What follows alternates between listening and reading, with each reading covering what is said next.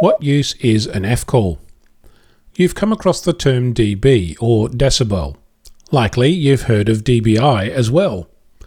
These terms are all related to decibels, but mean completely different things. A decibel, named after Alexander Graham Bell, is a relative measure of two different power levels. That is, one power level compared to another power level. 3 dB is about twice as much power. 6 dB is about 4 times as much, and 10 dB is exactly 10 times as much power.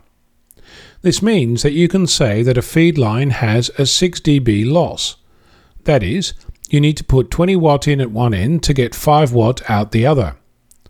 In short, a dB is a ratio between two levels of power. In the feed line case, the power in versus the power out at the other end. In antenna land, you might have heard of dBi as the measure of amazingness of an antenna. A dBi is a measure of gain of an antenna when compared to an isotropic source.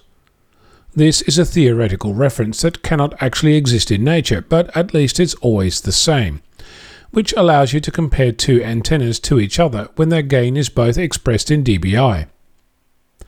You might also come across a dBd, or an antenna gain when compared with a dipole. A dipole in itself can be compared to an isotrope. Its gain is 2.4 dBi, or 0 dBd, which incidentally goes to why many antenna manufacturers play silly games with dBi and dBd. An antenna described as 24 dB should send you back to the manufacturer to ask them 24 compared to what? If it's 24 dBi, it's compared to an isotrope. If it's 24 dBd, it's compared to a dipole. This means there could be a 4.81 dB difference between two incorrectly named 24 dB antennas.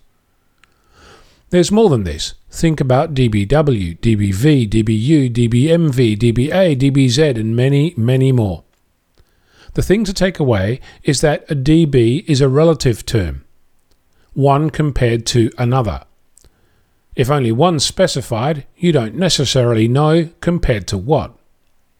dBi references it to an isotrope, and dBd references it to a dipole. I'm Onno, Victor Kilo 6, Foxtrot Lima Alpha Bravo.